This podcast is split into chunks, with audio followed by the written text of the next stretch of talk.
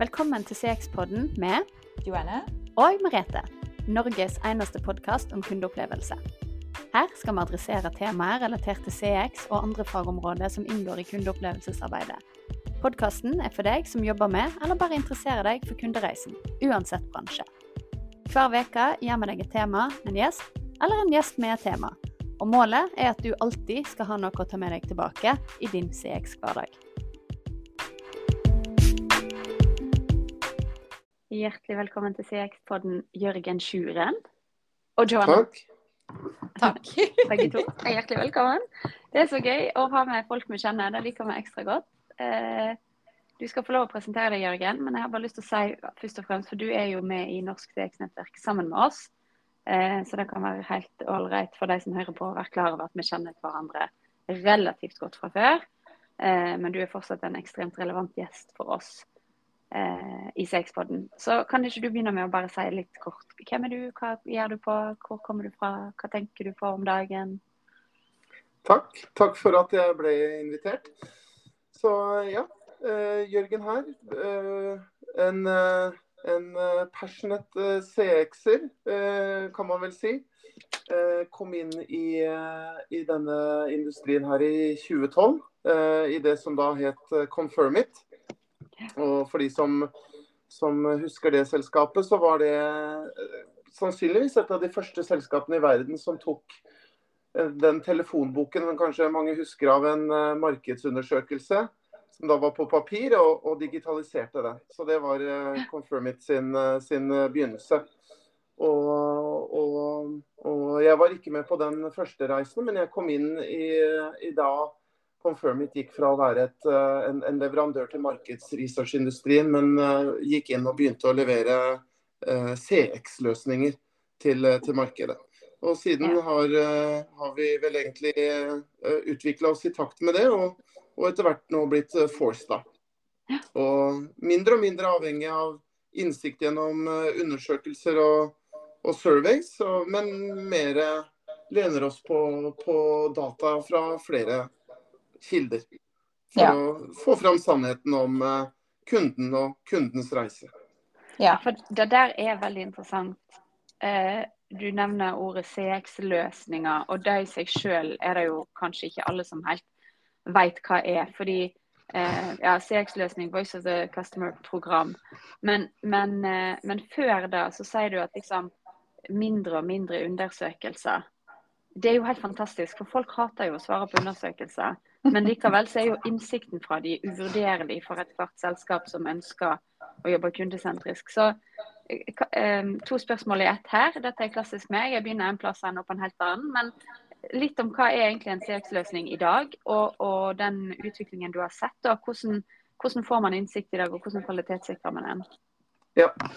Uh, Vår definisjon av det er vel at, uh, at en CX-løsning skal inneholde en form for datainnsamling, uh, uansett hvor det måtte, måtte komme fra, som, som handler om uh, kunden og, og kundens bevegelser. Så skal man bruke den innsikten til å gjøre analyser og, og skaffe seg et bilde, og så skal man handle på det. Det, det er vår definisjon av det Ja. og, og med trykk på, på handling. Um, og, og der vi ser endringen, er jo at det, det, var veldig markedsresearch-drevet i mange år.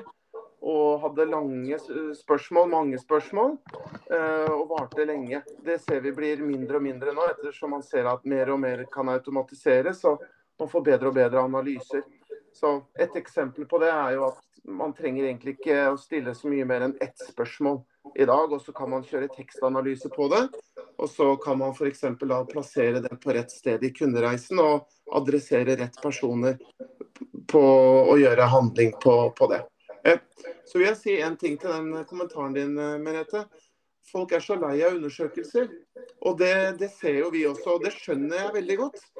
Fordi hvis man tar Norge som et eksempel, da, så er det veldig få, opplever jeg, for jeg er jo en ivrig besvarer av undersøkelser, opplever at det er veldig få som handler på den innsikten de får gjennom undersøkelser. Og jeg tror personlig at uh, en av grunnene til at vi er lei av spørreundersøkelser, er fordi det ikke skjer noe når vi svarer Ja. på dem. Mm. Ja, og Ja. det, er, det der er så spot on. Og jeg har sagt det så mange ganger, og jeg vet vi har snakket om det før, Joanne, også, at du er nødt til å bruke den innsikten du får. Og så som du sier, Jørgen, gjør det om til handling. Og så må vi gi feedback tilbake til kundene. Eller Mm. medarbeideren i så måte, om det der, eh, om det der må operere. Mm. Joanna, du skal få slippe til. Ja. ja, jeg tenkte litt på dette med um, hvordan egentlig klarer man å finne ut hva er faktisk et relevant innsikt som vi kan faktisk uh, bruke, så at vi kan respondere. Hvordan, hvordan definerer man hva relevant innsikt er? Det var et vanskelig spørsmål. Ja. La meg, la meg forsøke å adressere det. Jeg tror mange får inn tall og nummer i organisasjonen sin. Eh, og også mange som egentlig ikke har noen forutsetning for å mene noe om disse tall, tallene og numrene.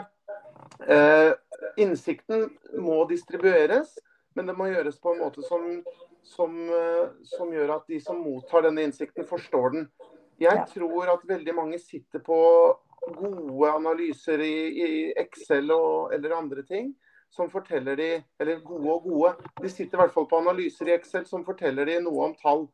Eh, NPS opp, NPS ned, 0,3, 0,4.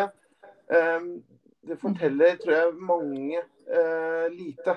Spesielt de som ikke jobber med research og analyse til vanlig.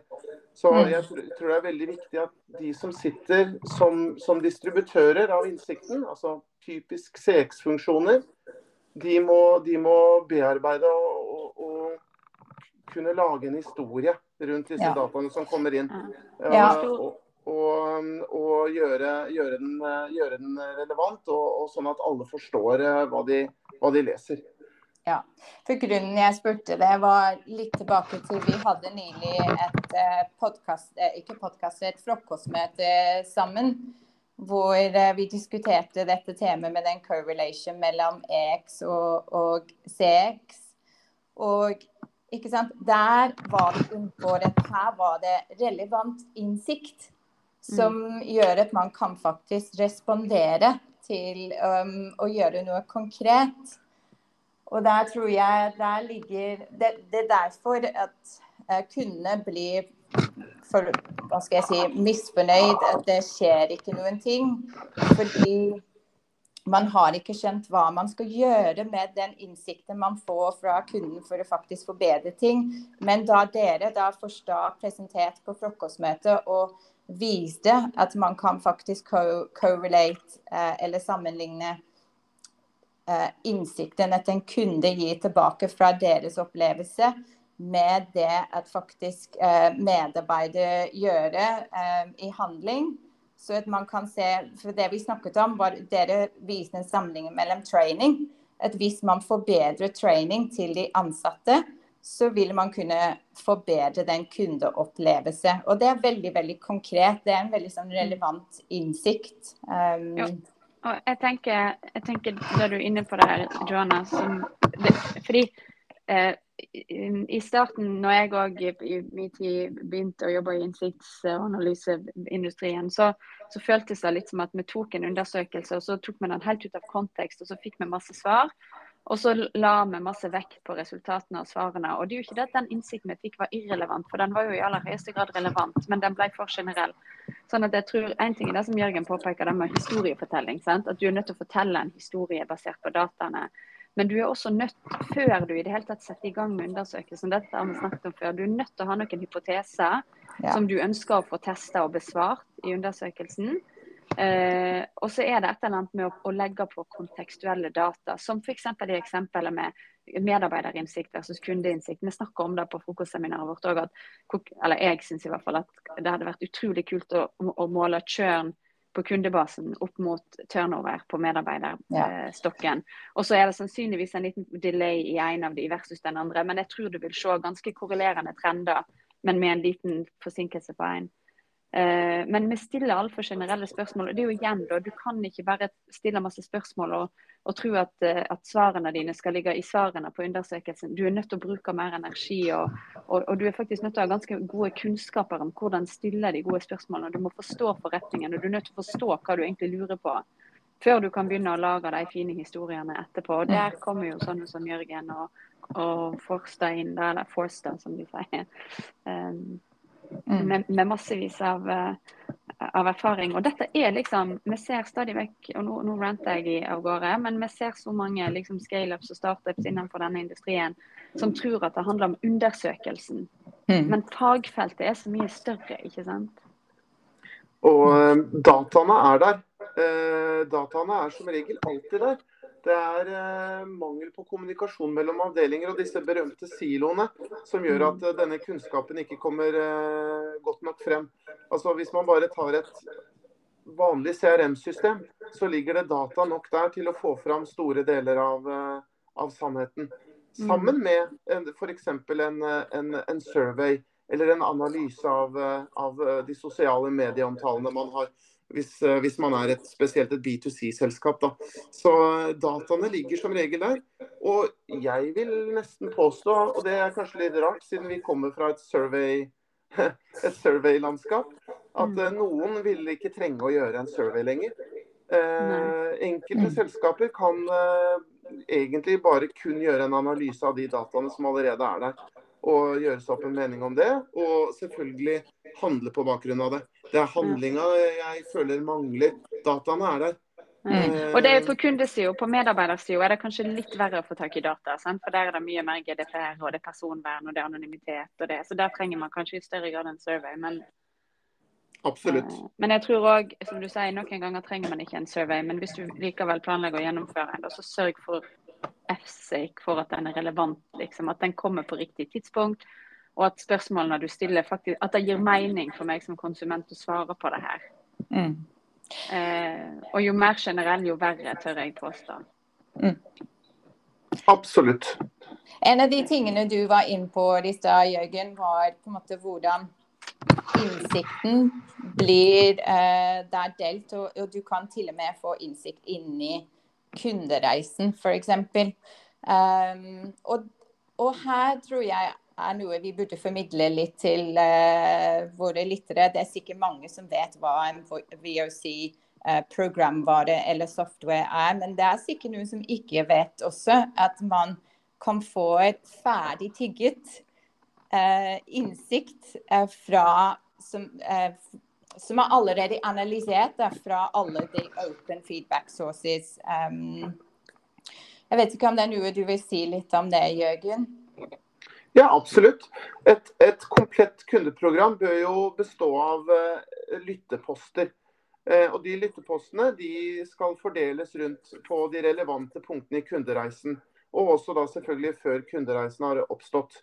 Uh, noen av lyttepunktene kan være kan være undersøkelsesbasert, survey, typiske transaksjoner f.eks.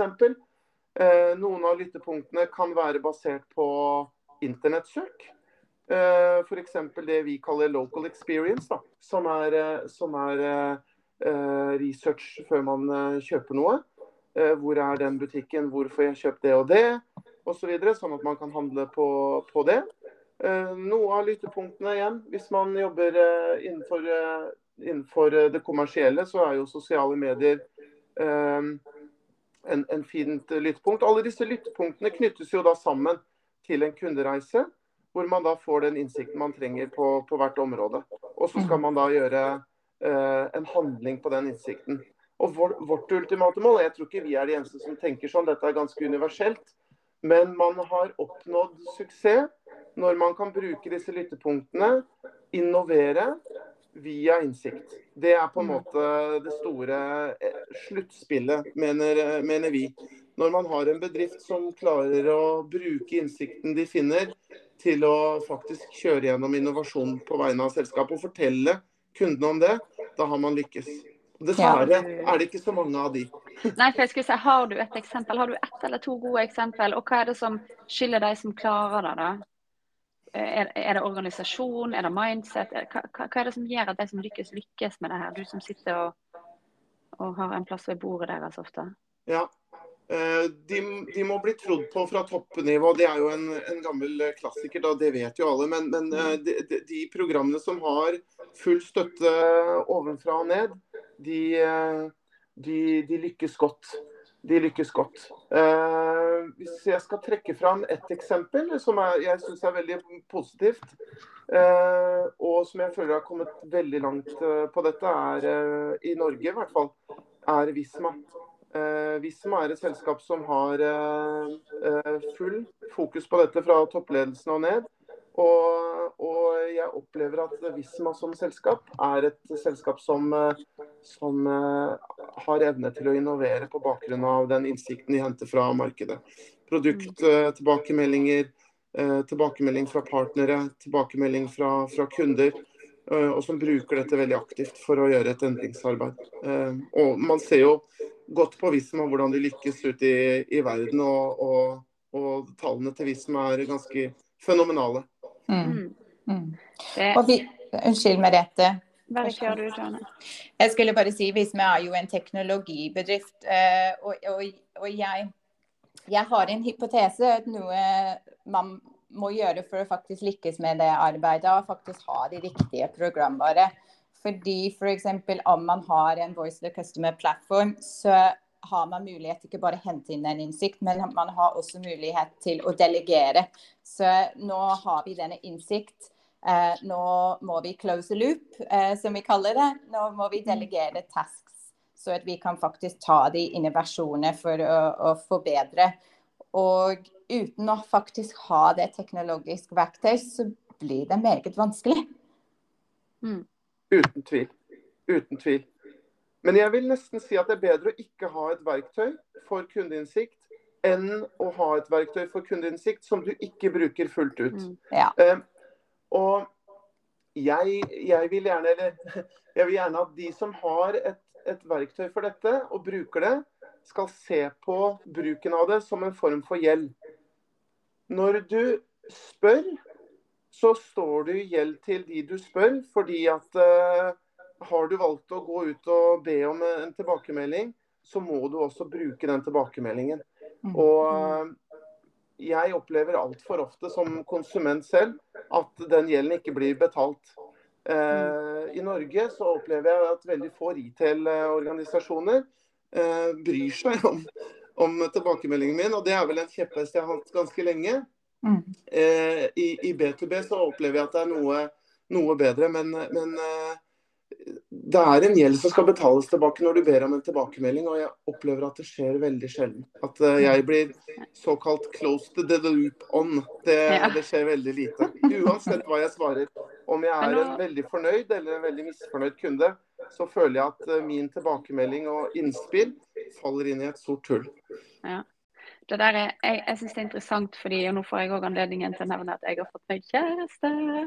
Uh, men kjæresten min er en sånn motsatt en av meg, som hun liker å svare på undersøkelser. Uh, men hun gjør det også, hun er med i et sånt program der jeg vet ikke hvilke av de, det finnes flere i Norge, men der du får poeng da, for hver undersøkelse. Så bruker du ti minutter på en undersøkelse, så får du ti poeng, og så er de verdt ti kroner, og så kan du løse det inn i et eller annet gavekort et sted. Og hun gjør dette liksom jevnt og trutt.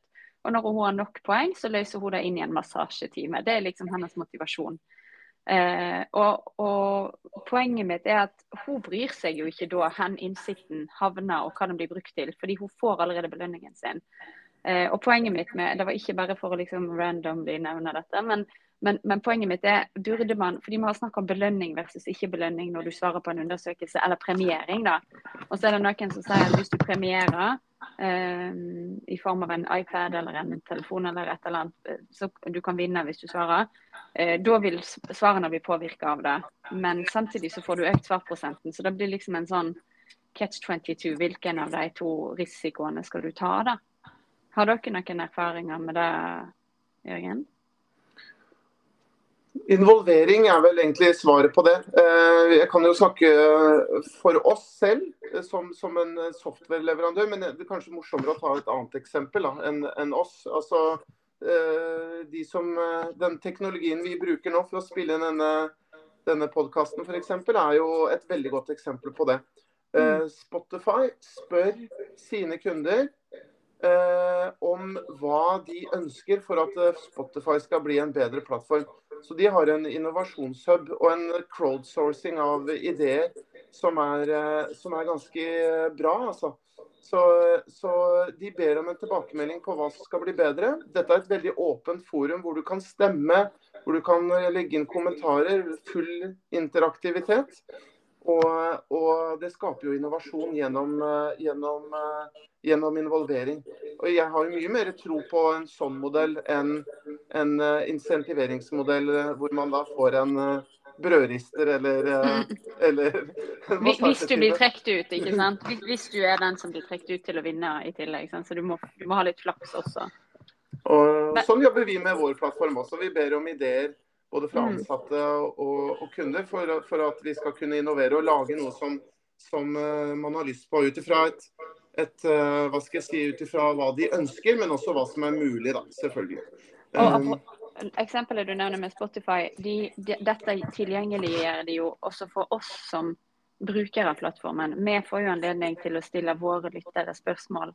Vi har testa det litt, litt, i noen episoder. så de som sitter og hører på nå, kan du ta en titt på selve episodebeskrivelsen i den appen du lytter på. Og hvis du er i Spotify, så vil du se at uh, kanskje vi har lagt inn et spørsmål om hva syns du om lengden på dette, denne episoden, eller hva syns du om gjesten, eller hva syns du om ja, eh, eller vi kan lage såkalte polls der du kan stemme ja, nei eller ja.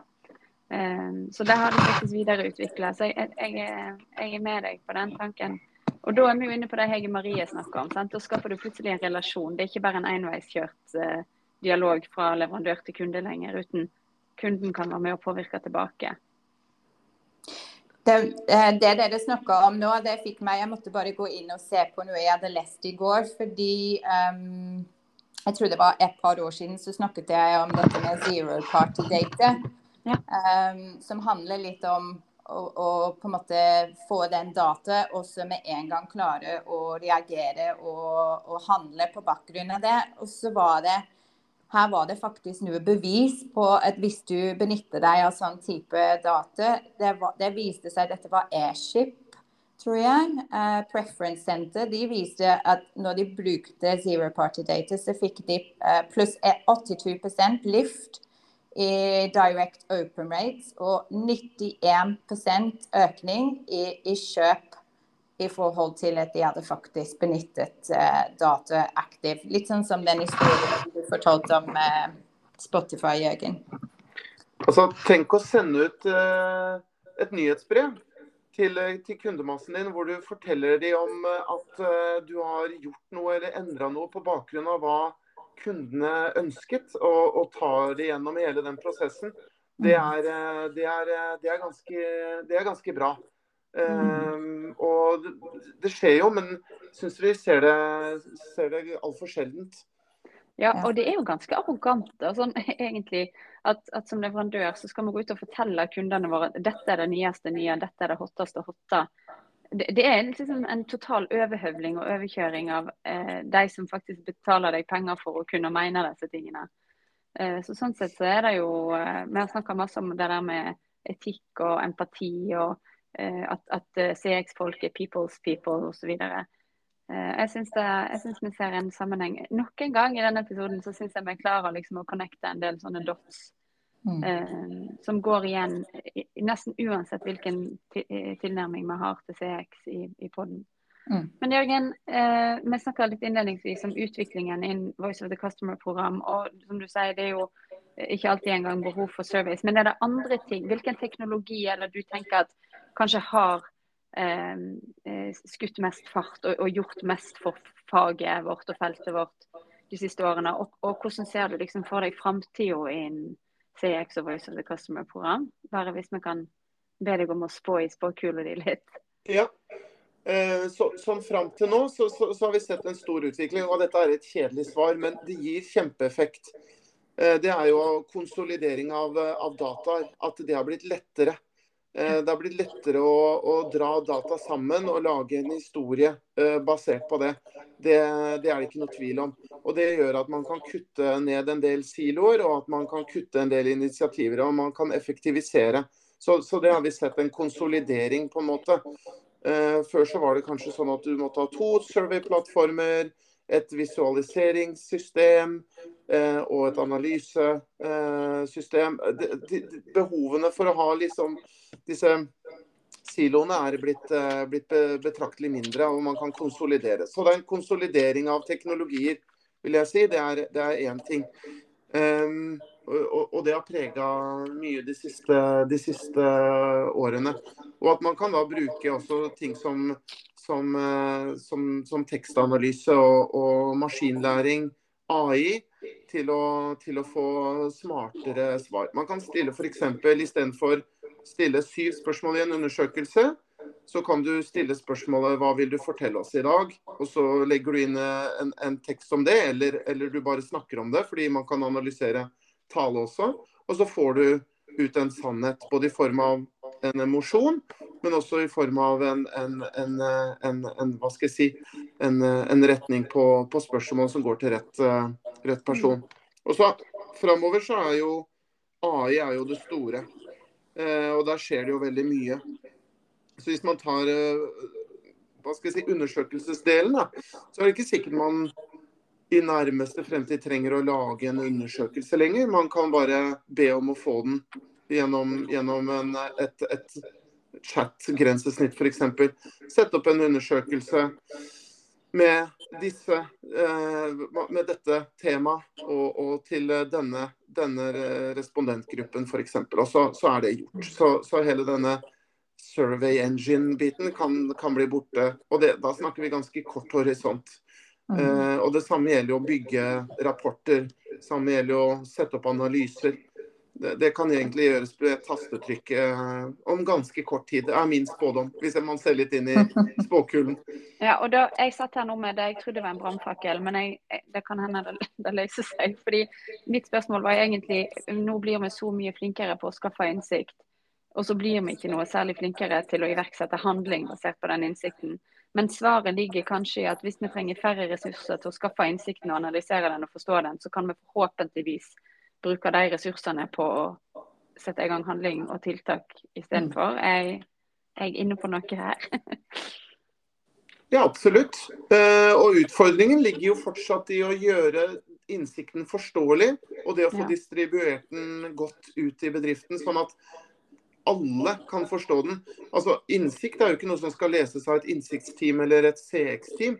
Innsikt er, jo noe som skal leses, forstås og handles på av salg, marked, R&D. Alle skal ha sin porsjon av den innsikten, sånn at de kan gjøre sitt arbeid. Og det er veldig viktig. Og Der ligger fortsatt utfordringen, AI eller ikke. At den historien kommer ut. Eh, og at det ikke bare er et NPS-nummer, men at det er en historie fra et ekte menneske som, som, som, forteller om sin frustrasjon eller sin glede ved å være kunde i den respektive bedriften. Og den, den må forstås uansett hva slags rolle du har i en bedrift. Og det er kjempeviktig. Hvor bør dette ansvaret ligge i en organisasjon? Nå skal jeg slutte, Johanna. Johanna jeg har bare så sjukt mange gode spørsmål, syns jeg sjøl. ja, det, det skal ligge helt på, på toppnivå. Og så skal det styres, mener, mener vi, av et CX eller et innsiktsteam. Eh, de, de, skal, de, skal, være ansvarlige for å distribuere den innsikten, men de skal ikke sitte der med aleneansvaret for eh, resultater og, og, forbedring. Det er et, eh, et, ansvar som skal igjen demokratiseres i, i, bedriften. Men de kan ikke gjøre det uten velsignelse fra topp, toppledelse. Mm. Og apropos toppledelse, bare for å skyte inn det. Vi ser at de som har ja, bare for å ta et eksempel. altså De som har, eh, de som har eiers, på eierskapssiden, eh, private equity spesielt, de ser verdien av kundelojalitet. Eh, fordi at når de skal selge denne porteføljen videre, så, så, så, skal det kunne bevises at kundene er lojale og blir der som en, som en money stream. Og Det betyr at de er veldig opptatt av at daglig ledelse i dette selskapet skal ha et fokus på kundelojalitet, sånn at selskapet er mer verdt når det skal selges. Mm. Så, så, det ser vi en utvikling av. Uh, og, og, det er en positiv utvikling. For det betyr at det, det er en korrelasjon mellom uh, innsikt uh, som, som, brukes til å skape lojalitet, og verdien på et selskap. Så, mm. så en liten digresjon der, men det, det, er, det ser vi. Og det, og det, er kanskje en måte for eh, Vi snakker ofte om buy-in. Men det er kanskje en, en trygghet som en uh, customer experience-leder eller manager i en bedrift kan faktisk bruke inn mot toppledelse. At dette er en måte for oss å kunne hjelpe og bevise Ikke bare bevise lojalitet, men å faktisk jobbe helt konkret med å sikre på at vi oppnår den lojalitet som dere som toppledere eh, ser verdifullt og ønsker. Mm. Det, det, kan være en hjelpende hånd, tenker jeg, for CX-ledere. Jo, det er nok et sånt argument da, som jeg snakker om at hva kan vi bruke overfor ledelsen for å få dem til å forstå at dette er viktig. Mm. og Dette er jo et glimrende eksempel. Mm. Eh, det, er et, som... Eh, det er et språk som, som investorer forstår. Kundelojalitet. Det, det, er det, for det betyr eh, at pengene sitter i et selskap eh, og ikke forsvinner eh, til, til et annet. Så, og det er, det er, en korrelasjon der. og er, Vi er veldig opptatt av å jobbe, spesielt før man har blitt kunder av oss, da, med, med at vi bygger en vi bygger en, en, modell som gjør at de kan bevise dette her også. Mm. Mm. Det er over til noe annet. Jeg satt og tenkte på en ting. For Jørgen, du nevnte i stad hvordan man kan eh, koble på eller vise hvilke emosjoner eh, vi vekker i våre kunder, eh, f.eks. gjennom en, en, Voice of Customer Program. Og det er veldig mange bedrifter ute der som lager brand promises, customer promises. Og så eh, Jeg tenker at kanskje dette verktøy burde være det første steget for å kunne lage um, customer promises eller uh, brand promises. For hvis du klarer å finne ut hvilke um, emosjoner vi, Hvilke emosjoner er egentlig det mest verdifullt for våre bedrift, hvis vi klarer å finne ut um, OK, de kundene som faktisk opplever den emosjonen, hvilke handlinger gjør de? Jo, de blir til lojale kunder. OK, men hva har vi gjort i forkant for at de har blitt lojale kunder? Så man jobber litt sånn bakover, uh, baklengs, for å faktisk lage um, konkrete brand promises eller customer promises. At de er faktisk fundert i emosjoner som um, som trygger lojalitet, eller trygger uh, oppkjøp, f.eks. Absolutt.